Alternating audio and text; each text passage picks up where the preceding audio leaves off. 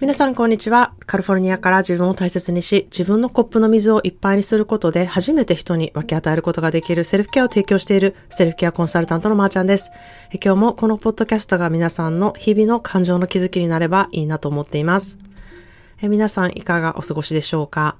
え日曜日のセルフケア講座と説明会に来てくださった方々ありがとうございました。え午前の部と夜の部とあったんですけれども、たくさんの方が来ていただき、えー、本当に嬉しく思っています。まあ、翌日がね、えー、祝日っていうのを知らなかったので、結構夜の部に来てくださる方が多くてですね、えー、まあ、私もまたうん、改めて講座内容を見返して、えー、新しく追加した項目もあったりしたことで、8月から始めることにすごくワクワクしているんですね。8月からの皆さんと一緒にやっていくことを楽しみにしています。まあ、あのー講座と説明会に参加された方から、あの、すごく良かったですっていうメッセージをいただいたりとか、ポッドキャストの思いとか、えどういう気持ちで聞いてらっしゃるかっていうことのね、メッセージをたくさんいただいて、それも私の本当に励みになっているので、すごく嬉しいなっていうふうに思ってます。えー、まだね、お席が空いていますので、説明会に行けなかったけれども、ちょっと内容が知りたいなっていう方は、公式 LINE からぜひメッセージしてほしいなっていうふうに思います。まあね、講座に、あの、受ける、受けない、いろいろ考えないといけないことが多いと思うんですけれども、まあ今がタイミングだなって思う方、直感で自分にはセルフケアが必要だと思う方は、本当にその心の声を重視して聞いてほしいなっていうふうに思います。誰かが言ったからではなく、ご自身で今必要だなと思って決めることっていうことは必ず効果があります。やはりタイミングっていうものはものすごく大事なので、えー、そこを重視すること、そして自分を信頼することの、それが第一歩だっていうふうに私は思っています。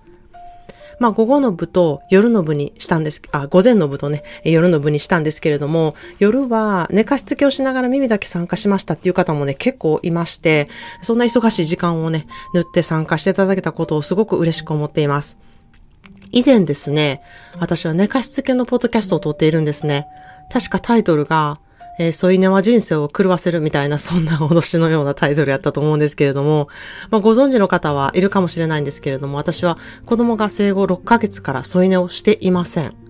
まあ、これってアメリカ的っていうふうに思われるかもしれないんですけれども、まあ、アメリカでもね、添い寝をする方もいて、えー、添い寝をしない方もいる、なんかこう、いろんな人がいるっていう感じなんですけれども、えー、私が受けた日本の印象は、みんな添い寝をしているっていうことで、私みたいなライフスタイルをしている方はいないなっていうふうに感じたんですね。まあ私の周りの環境がこう添い寝をしていない環境だったことがすごく大きくてですね、まあ一緒に子連れをあの、子連れの家族と一緒に、私たちが子供がいない時にバケーションに行っても、えー、添い寝をせずにお昼寝をさせたりとか、夜も添い寝をせずにこう寝かせることができることで、えー、子供が寝た後一緒にお酒を飲んだりとか、大人の時間をエンジョイすることができたことをすごく私はいいなっていうふうに思ってて、あの添い寝をしないことで生まれるメリットの方がめちゃくちゃ魅力的やなと思ったので、私も子供ができた時にはそういうふうにね、えー、自分の時間をエンジョイしたりとか、夫婦の時間をエンジョイしたりとか、大人の時間、友達との時間をエンジョイしたいなっていうふうにすごく強く思う、あの、ライフスタイルになったんですね。で、まあ、あの、添い寝はしないことで生まれることってものすごく多くてですね、自分時間ももちろんできるし、夫婦の時間もできますし、えー、まあ、時間ができるので心の余裕っていうのもできるんですよね。で、まあ、添い寝をするために、こう、一緒に子供とお風呂に入って、えー、まあ、バタバタしながら、お風呂に入って、あ、子供お風呂に入れて上がってきて、みたいなで、こう、結構優雅にお風呂に入れない。っていうことは、私にとってはお風呂はすごく大事なセルフケア時間だったので、それができないってすごく辛いなっていうふうに思ったことが、まあ、一番初めに、えー、添い寝はしたくないなっていうことの、私は一つだったんですね。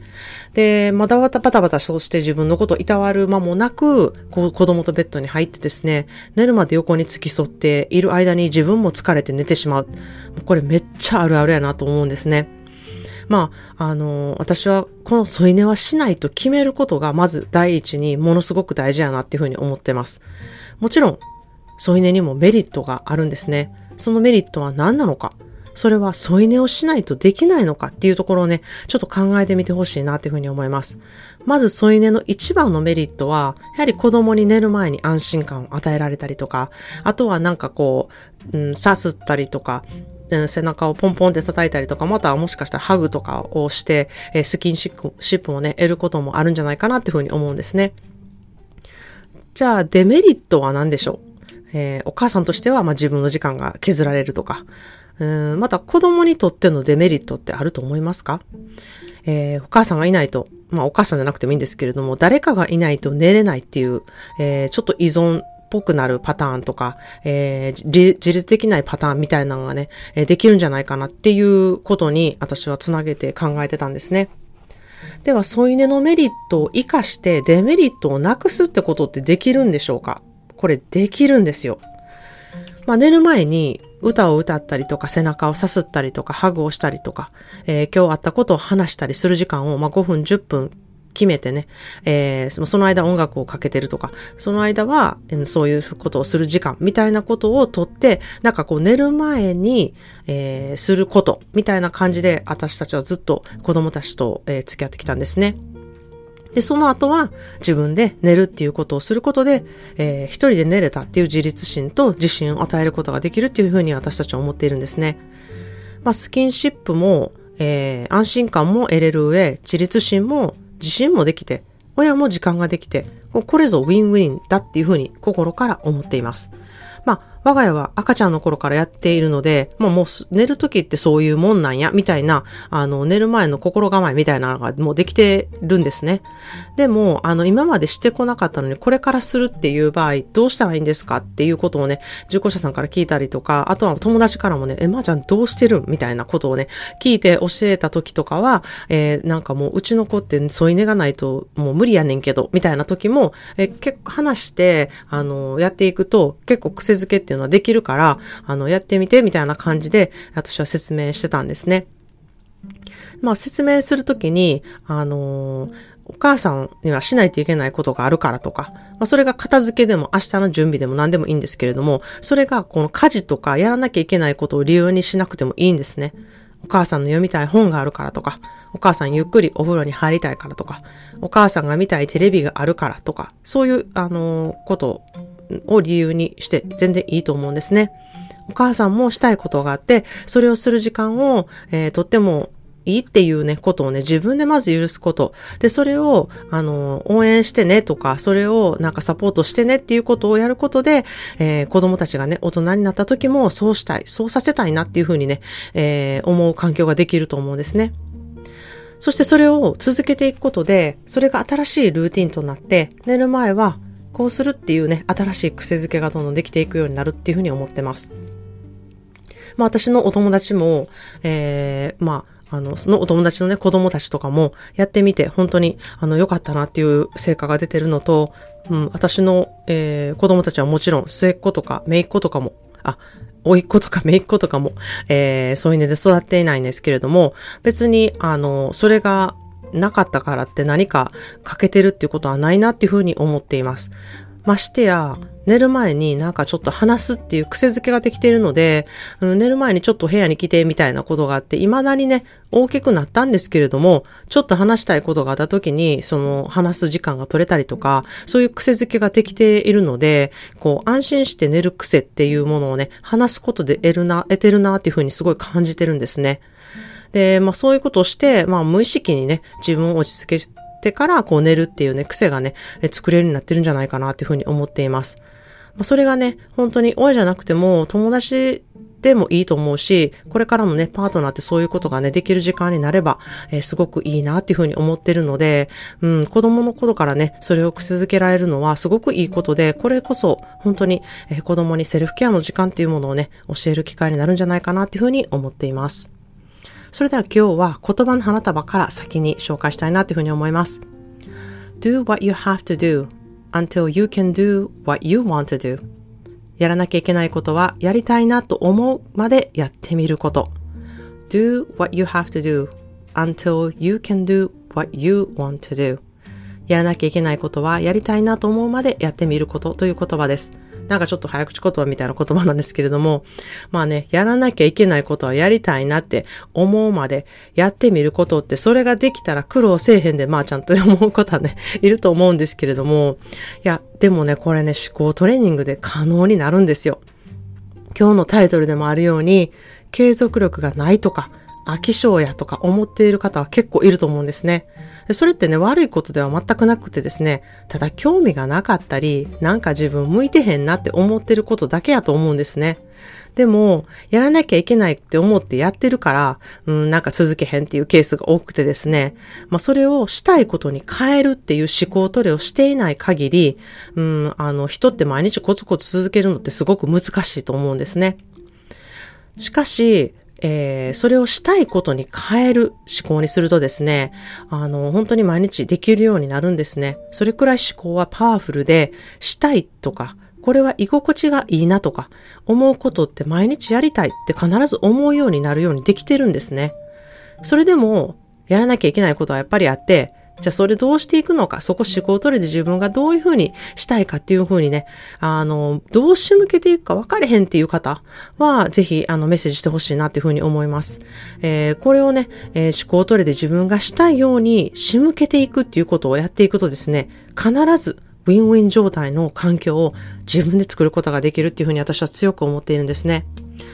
まあ今日は添い寝のことを例に出したんですけれども、皆さんがやらないといけないことってやっぱり山ほどあると思うんですね。まあ、それをどう思考トレで自分のしたいこと、あ、これやったらモチベになるなっていう思いに変えていくことをしていくのか、そこがコツコツを続けることのね、ヒントになるなっていうふうに思っています。3ヶ月講座では毎日してもらうセルケアワークが大きな結果をね、表すと強く言ってるんですけれども、そこに時間をかけられるのか、続けられるのかっていうふうにね、すごく不安に思う方もいらっしゃいます。最初はね、意気込みやすくなるので、うん、あの、すごく頑張る方がいるんですけど、やっぱりそれって疲れてくるので、うん、なるべくそのエネルギーを使わないようにコツコツ続けていけるようにガイドしていってます。まあ、そのうちこの言葉のようにね、あ、やりたいな、なんかしないとムズムズするなっていうね、効果が出てきて、毎日したくなる効果、そしてアウトプットをするとこんなにいい効果が出るんだっていうことがね、自分で実感するようになるんですね。まあ、初めはね、うん、やらなあかんな。セルフケア講座入ったしなっていうふうにね、あの、思われるかもしれないんですけれども、なるべくこう、省エネで続けてもらえるようにガイドしていくことをするんですけれども、1ヶ月目には、まだちょっと、あの、時間取るのが大変やなとか、そういう、あの、葛藤があったとしても、3ヶ月後には、すごく自分らしいセルフケアワークをね、自分なりにアウトプットできるようになって、あ、こうやって自分のことを確認したりとか、気づきを得たりとか、自信をつけていったりできるんやなっていうことがね、体感することができるんですね。コツコツ続けられないって思ってる方、継続力がないと思っている方は、本当にそう思っているだけでですね、自分に合うメソッドだ、やり方っていうものが必ず皆さんの中にあるんですね。それをまだ見つけていないだけなので、それを見つけられるように私がガイドしていってます。まあ、添い寝のようにですね、何かをこう犠牲にすることなく、自分にもいいし、相手も良くなるっていう環境をね、知らないけど、みんなやってるからっていう理由でね、やってる方めっちゃ多いと思うんですよ。でも、私はそこにすごく疑問を持つんですね。え、なんでもっといいやり方あるはずやんみたいにふうに思ってしまうんですよ。しかも、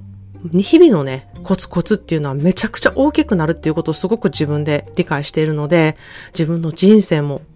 変えていくし、子供の人生ももちろん変えていくし、家族の人生も大きく動かすなっていうふうに思ってるので、その環境をね、知って思考を活かしていくっていうことができたら、本当にそれに越したことないなっていうふうに思うんですね。自分でその環境って作れないのかなっていうことを常に考える人でありたいなっていうふうに私は思っています。ぜひセルフケアで飽き性っていうふうに思う方は、えー、違う方やなっていう気づきと、えー、コツコツ継続力を、継続力を 活かせる人になっていってほしいなっていうふうに思います。それは皆さんそれぞれできるスキルがもうすでにあるからなんですね。ということで今日は継続力がなく忙しい方でもできるコツコツセルフケアを、コツコツできるセルフケアをっていうテーマでお話しさせていただきました。え、添い寝のことで質問がある方は何でもメッセージしてほしいなっていうふうに思います。添い寝だけではなく、えー、これはもうめっちゃ嫌なことで、ほんまにしなあかんねんけど、もうどうやって思考トレしたらいいか分からへんみたいな方がいれば、ぜひ、えー、コメントしてほしいなっていうふうに思います。え、私のインスタグラムの投稿では、どう思考トレをね、しているか、言葉でシンプルに紹介しています。ストーリーでは私の私生活を出しているので、もしよければ概要欄から遊びに来てください。生きていると色々あると思うんですけれども、一生懸命信頼できる自分の心があれば、これからの人生何があっても大丈夫だっていうふうに私は強く思っています。今日も聞いてくださりありがとうございました。Thank you so much for listening to today's episode of 思考で Self-Care. Today's daily words of bouquet is Do what you have to do until you can do what you want to do. I believe anyone can find the magic of living every day. We all live with a must do mindset. Sometimes that mindset is too much to keep it in your brain. You can start switching that must do list to want to do list. How flexible your mindset. If you don't practice your flexibility mindset, which I call self care mindset, you will be stuck with a tunnel vision. It is your choice to practice having a flexible self care mindset every day. So, cheers to you.